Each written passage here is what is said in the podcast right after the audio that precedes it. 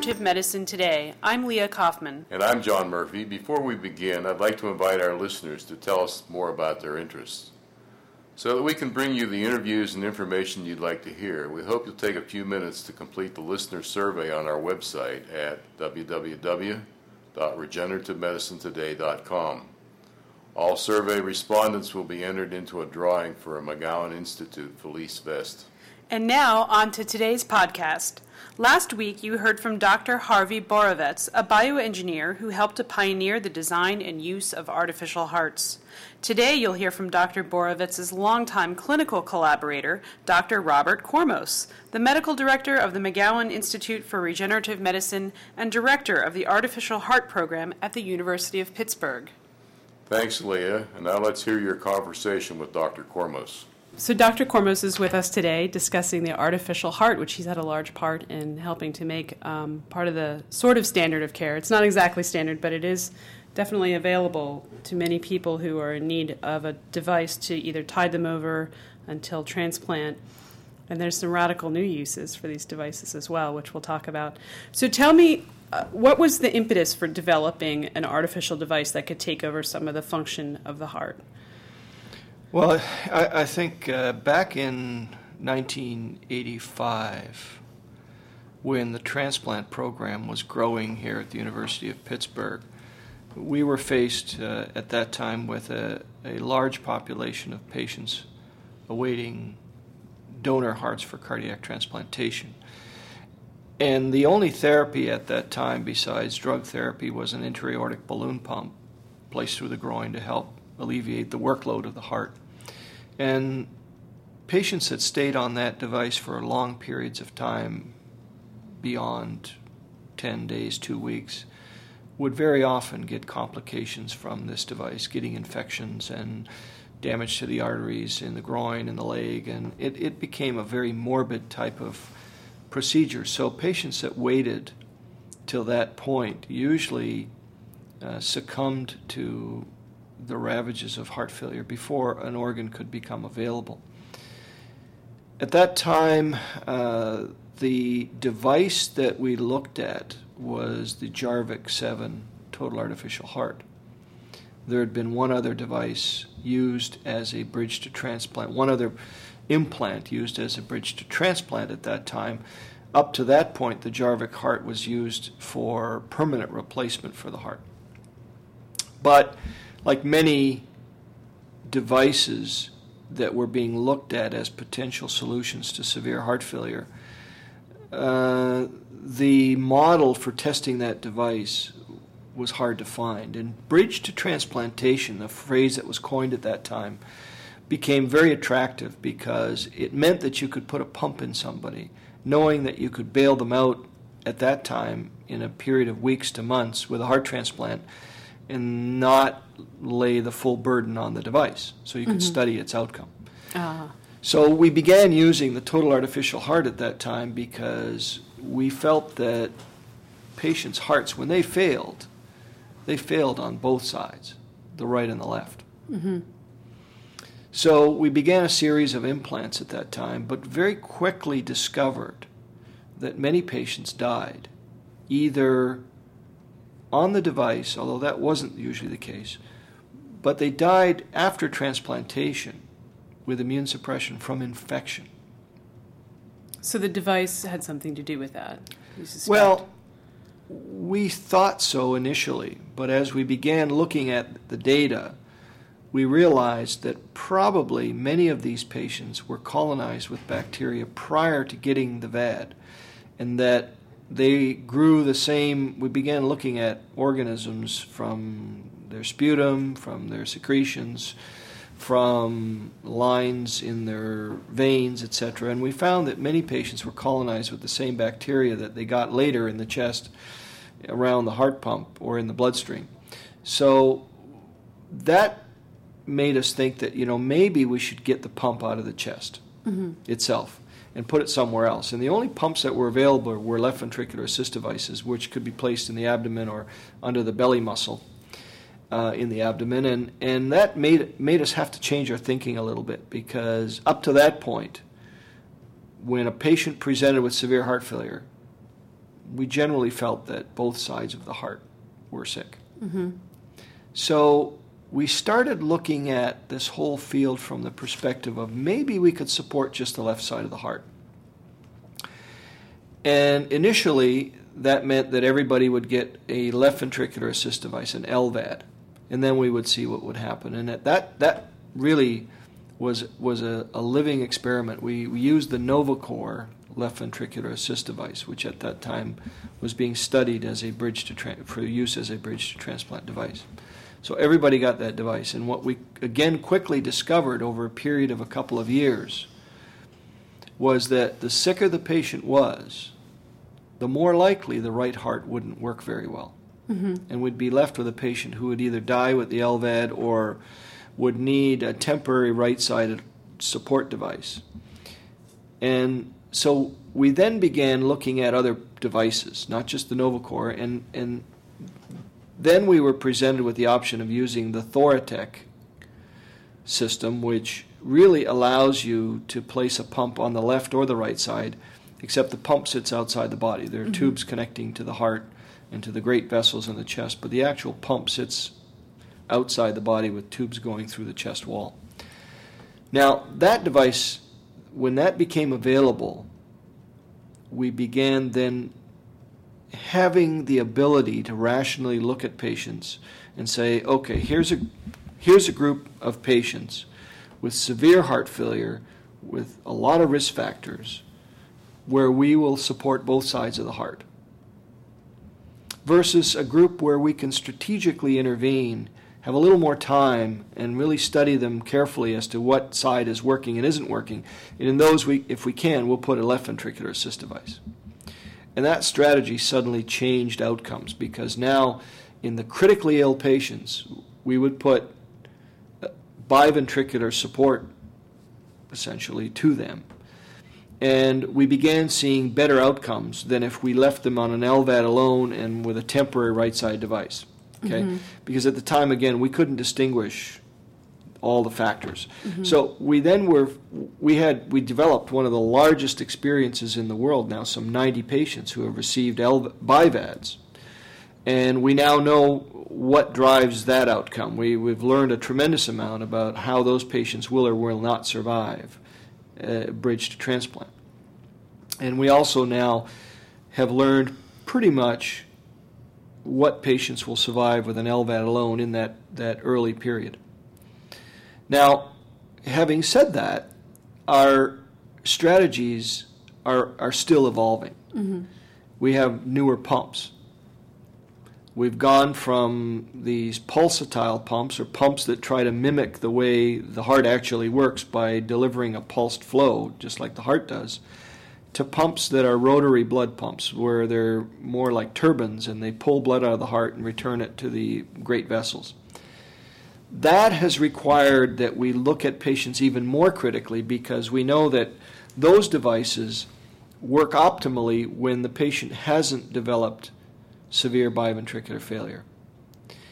And we're re-looking at our strategy of, of LVAD and BIVAD use so that we are in fact now exploring again the use of temporary right-sided devices because the devices that we use now temporarily have become more sophisticated. We have pumps now that are much more sophisticated, much less traumatic to the blood, and work uh, with less anticoagulation than we, we used to have to give back in the 80s and early 90s. Do I hear you saying that you are looking at intervening earlier when your patients are more healthy Yeah. um, because their quality of life won't be so bad because they're not so reliant on anticoagulants? Um, the device itself is probably a lot smaller than it was in the 90s. That's partially true, yes. And perhaps the risk of infection is much lower than it was Yes. at the start. That's also true. So you, but that must involve a massive education effort on behalf of you guys talking with cardiologists and cardiac surgeons, because you you're not out there picking out your patients necessarily yourself. You've you've they've got to be referred. Well, that's the delicate balance. I mean, I spoke to a patient this morning, and and uh, he's a very big fella, where he has a common blood type, And we know that traditionally they're going to wait six months before we'll get an organ for him. And he was just placed on drug therapy. His status will be elevated to a higher status on the transplant list. But the reality of getting him a heart within the time frame that he's going to need to get a heart is still slim. Mm-hmm. However, knowing that mechanical support still denotes a certain risk of bleeding, infection, stroke, the inherent tendency of cardiologists is still to give them medical therapy until the patient begins to notice that his symptoms are failing on drug therapy, intravenous drug therapy. So he's been instructed to be very careful about his symptoms. When he begins to feel a change again, that he's sliding down, then he's to call us immediately, and then we'll intervene with the pump at that point, as opposed to bringing him in a hospital and waiting for a number of weeks. So earlier intervention with a pump may make for a healthier patient at transplant time mm-hmm. as well, because um, I don't know if our listeners know that heart failure is not just heart failure. As that organ begins to fail, other organ systems are affected. Yeah, unquestionably, um, heart failure is much like cancer. Uh, it it although cancer affects an organ, a specific organ, the body reacts to cancer in a way where other organs begin to show the signs of that cancer, even though they may not be involved, just from hormones that are secreted. And it's the same with heart failure. As the, the heart fails to provide blood to the other organs, they begin to suffer. And you see kidney and liver disturbances, and you see changes in the body's response that are not unlike having a bad infection. Mm-hmm. There's an inflammatory process that takes place. And that makes the whole body ill. The patient feels sick, they may have fevers, but the other organs start to fail as well. Mm-hmm. So again, you want to get to the patient before those processes begin, where they where they start to look malnourished and they lose protein and, and muscle mass, because they're going to have to get all that back on the assist device before they become good transplant candidates. I'm thinking too of the uh, the great strides in immune suppression that have most of which have um, come out of this center here at the University of Pittsburgh, where um, the quality of life of a successful transplant patient can be quite high because these once very powerful drugs with you know incredible side effects can be minimized to the point sure. where there's there's not um, so much impact on how one chooses to participate in activities and one's lifestyle. So, uh, you know, what I hear you saying is that we could set in chain in, in action this chain of intervention that's, that goes on earlier and earlier and earlier. And perhaps transplant is still the end goal because it's at the time, at, you know, right now that's the best standard of, of care we can provide across the board to people with, you know, severe heart failure. But they could be healthier at transplant time and then they could be healthier after transplant time, not only because of the reduction in anti rejection drugs, but because they haven't suffered from the beginnings of multiple organ failure. Sure prior to yeah. transplant. Yeah, so. I mean, I think we have to be very clear that the only proven therapy, long term outcome that can be demonstrated, the only the long term outcome that is beneficial in heart failure is heart transplantation. Um, everything else is still being investigated. Mm-hmm. Drugs, um, pacemakers, um, jackets that you can place around the heart to change how it dilates, uh, even left ventricular assist devices used long term, all of that is still investigational. Now, having said that, if a patient is not a good candidate for transplant for a variety of reasons, be it obesity, age, uh, cancer, liver failure, kidney failure, we know that medical therapy is far inferior in that patient than if they got a left ventricular assist device. So we know that what we now call destination therapy or therapy for lifetime use, as it's called by some companies, in that situation, a left ventricular assist device will work very well and provide a patient with as high as a 70 to 80 percent two year survivorship if you select patients carefully. Mm-hmm. So it can be as good as that. It can also be as bad as 20% survivorship at two years if you take patients who have, for example, bad lungs, bad kidneys, bad liver, um, plus they're very old, then you're into a very high risk category. So, somewhere in between, there lie a group of patients who, without the benefit of a left ventricular assist device, will probably die within two years mm-hmm. on medical therapy. But with a device, they have about a 75% chance of being still alive at two years. So, again, that requires careful patient selection. Mm-hmm. Now, again, some of those patients may be and, and may demonstrate, those patients may demonstrate that they could be good transplant candidates after a period of support on the device. So let's say a patient comes in and has a cancer, prostate, other types of cancers, uh, in women, breast, and other uh, cancers, where you know that if they live two years beyond their original cancer treatment, that their chances of living longer become increasingly better. So if they present in heart failure in that window, you may say, well, like, we can't transplant them right now. So giving them a device for two or three years, allowing them to show that they're cancer free, now would bring them in, back into the transplant range. So that, again, a device now could be used more long term in those cases, as opposed to what we consider the bridge for six months to eight months kind of thing or less for a, trans- a regular transplant candidate. I want to point out um, that you're about to celebrate your 20th anniversary at the Artificial Heart Program here at the University of Pittsburgh. And we talked a lot about that bridge to transplant, which was the original intention for mm-hmm. artificial heart devices. What else are they being used for that we haven't yet discussed? Well, there's, there's really an awful lot of work that needs to be done to understand the benefit that a, an assist device plays in allowing the heart to heal itself. We know that now that in in close to 20 patients here at the University of Pittsburgh, we've been able to allow the heart to recover on an assist device over a period of two to three months.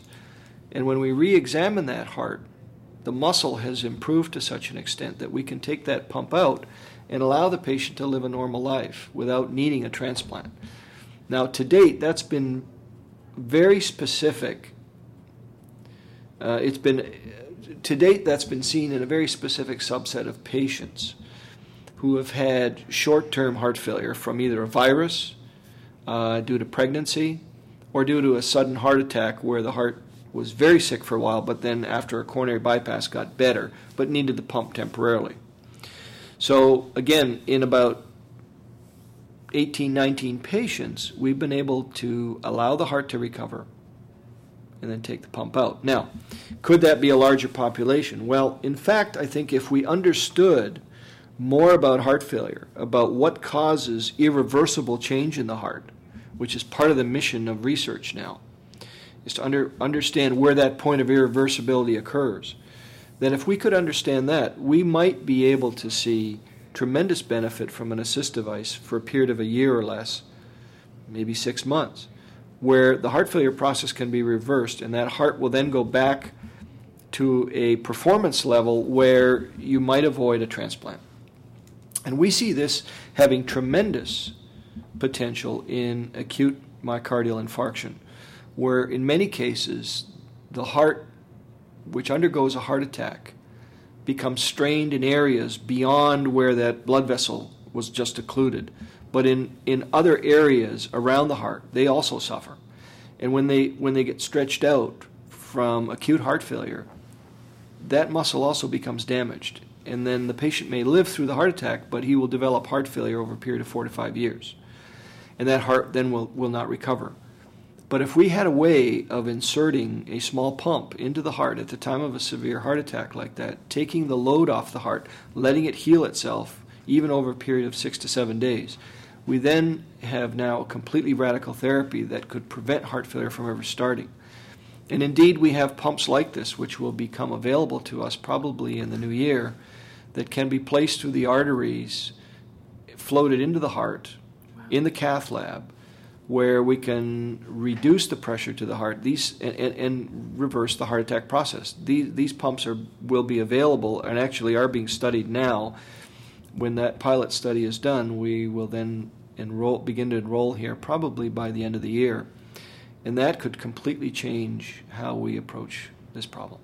Did we? Did the group here have a hand in developing that device, as it has in developing so many others? Not this particular one. This was developed in Germany. It's called the Impella device. It's made by it, it's marketed by Abiomed right now.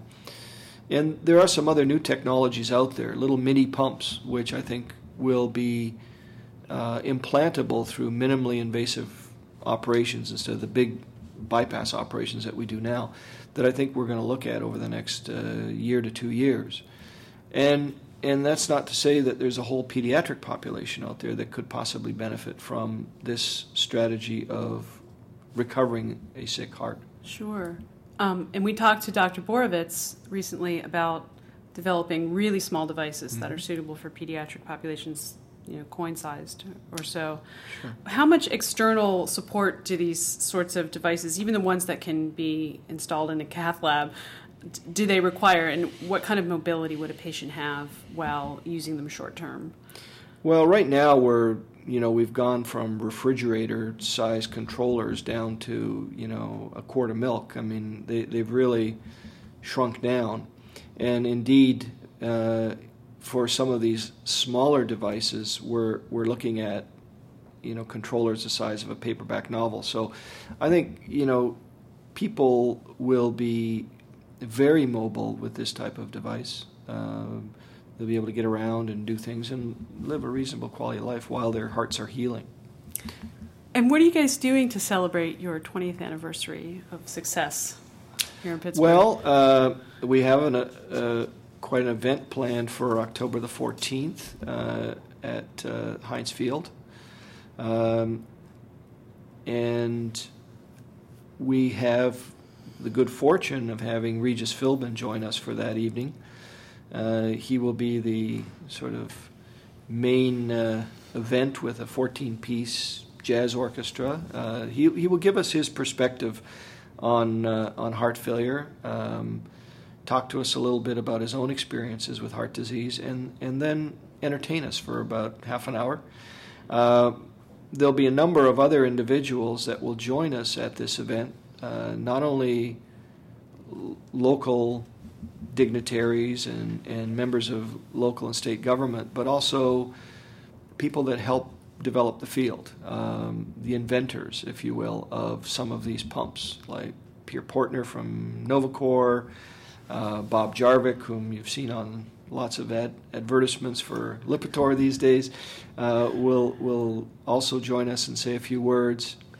Uh, but I, we're looking forward to that, plus the fact that many patients will also attend. Some, some patients who have actually had their hearts recover on these devices are planning to be there. So it, will be a, a, nice mix of, of um, individuals from the community, the health system, and patients. That's nice. Now, you must have been a very young man at the beginning of this. well, I know that you were pretty much just out of your fellowship when you joined up with the team here um, around 1985. Is mm-hmm. that right? Um, the first use of a total artificial heart here in Pittsburgh.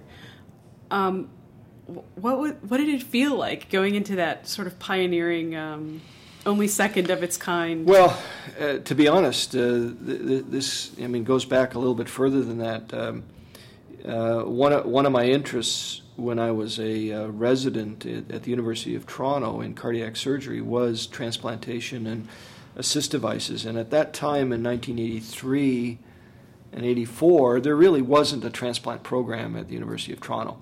And uh, after reading everything I could, I, I had spoken to uh, Leonard Golding actually at the Cleveland Clinic.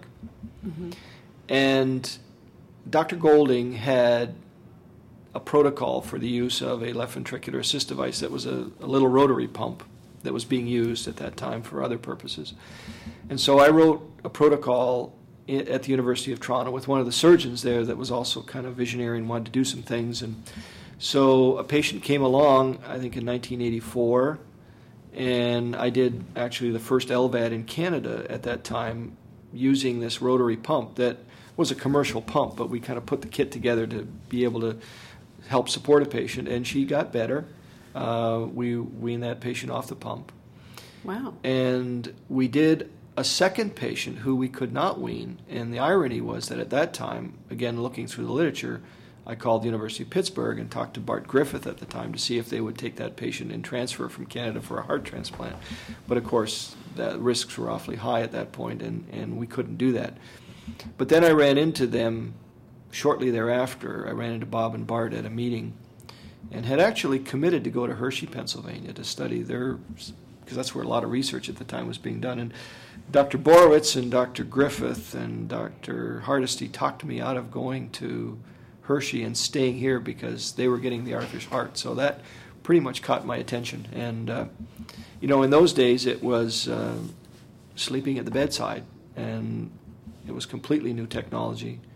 There were no books, no rules, and um, it was on job training. And it was very exciting. I mean, it, it really was a time when you were developing the field. Tell me about the pitch to the average patient who who you think will benefit from one of these devices. Maybe they've heard about it in the newspaper, maybe they haven't. How do you pose uh, this brand new technology against the risks and benefits and whatnot? Well, it's it's hard. I think um, you know it's one of the reasons that I always say that the patients that we've treated are are the pioneers. I mean, we certainly have been called that in the past because we develop protocols and devices, but the pioneers are really the, the patients that use the technology. And, you know, to them, I, I think, I guess the main point is that in many cases, um, patients are felt are led to believe that there is no hope, and that they have a disease that they're either too old to treat or they have too many problems, they look too ill. And I guess my message to them is that there is hope, um, there are alternatives, and that they should really seek out therapy and make an informed decision. I mean, they should really, in their their own minds, they have to decide whether they want to go through with this. But I would encourage patients with severe heart failure to look around for options because in many cases the options are there. They just may not be aware of them, nor maybe their physicians may not be aware of them and still feel that some of this is experimental and, and so they'd be reluctant to look at these options.